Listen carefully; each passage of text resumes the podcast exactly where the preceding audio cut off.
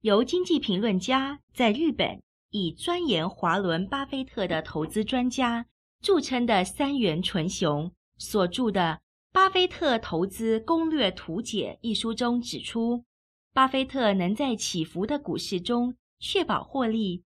其中过人的六大个股精选数正是他致富的秘诀。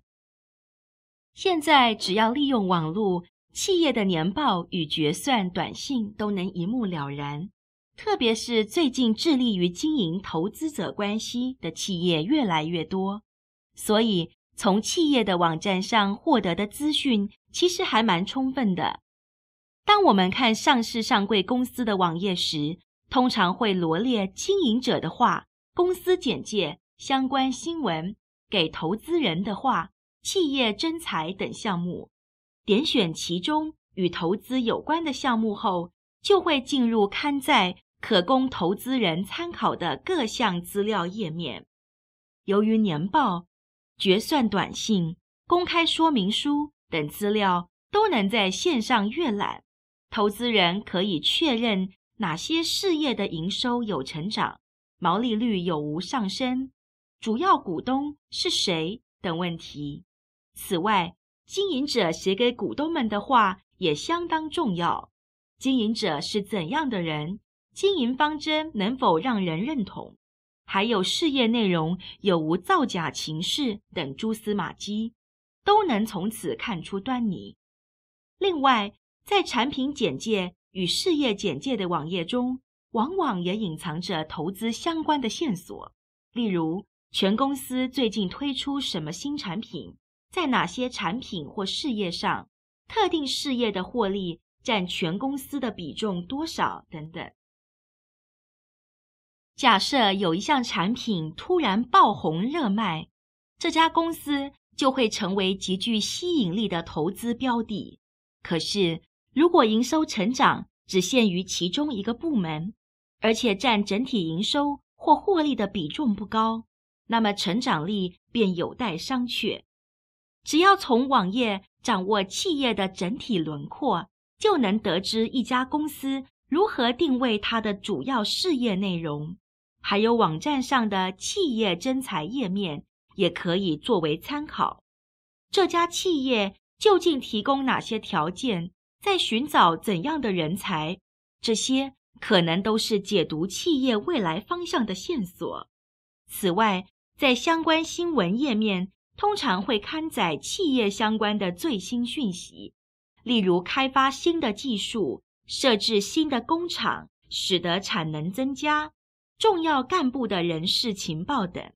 如果能像这样养成检视企业网站的习惯，当企业发生变化时，就可以马上察觉；当营收没有成长，获利却大增时，究竟是因为裁员，还是因为削减成本？毛利率提升是否因为营业方针改变的缘故？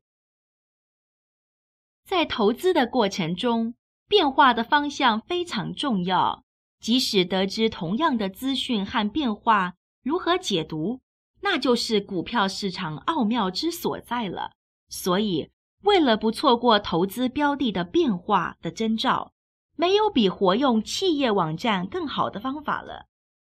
为了解企业而进行资料搜集，任何人只要愿意花心思，都可以做得到。事实上，巴菲特也相当努力于搜集资料。以下就让我们介绍几个比较独特的案例。当美国运通卷入丑闻案时，为了调查公司的品牌力是否因此动摇，巴菲特特别情商一家位于奥马哈。他相当喜爱的牛排餐馆，让他待在收银柜台，亲自观察统计有多少客人是拿着美国运通卡结账。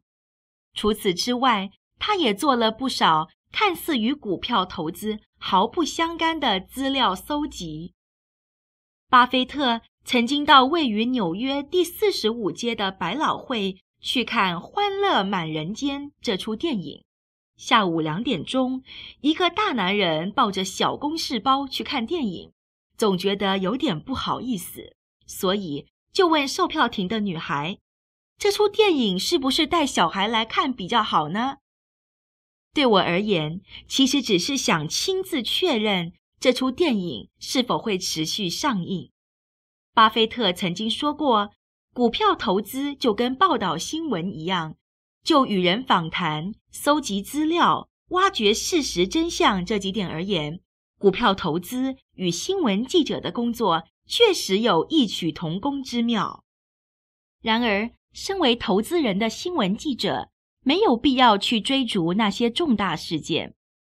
你可以实际到家电卖场，思考那些畅销商品大卖的理由何在。或是听取身边的人的意见与实际使用商品的感想，利用网络的关键字查询等等。化身为新闻记者，你可以调查的事项不胜枚举。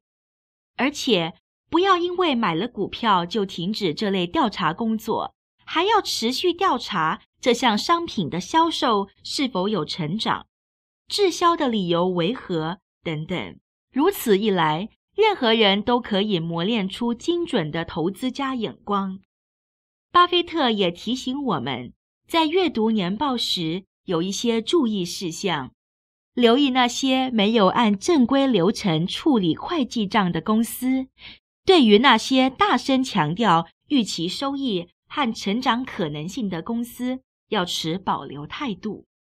尤其是要留意那些不显眼的财务报表附注。因为年报的附注往往就是隐藏经营者不欲人知的事实之处。巴菲特说：“各位或许一直以为年报的附注必须是专家才能写，其实并非如此。只要写到自己也看得懂就可以了。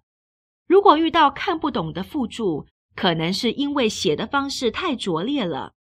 如果是我，绝对不会投资。”写出这种附注的公司，因为公司不希望投资人了解得太清楚的心态，早已透过字里行间表露无遗。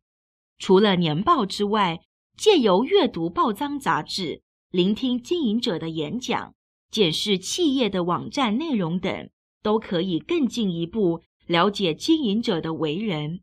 只要平时多加留意搜集各式各样的情报。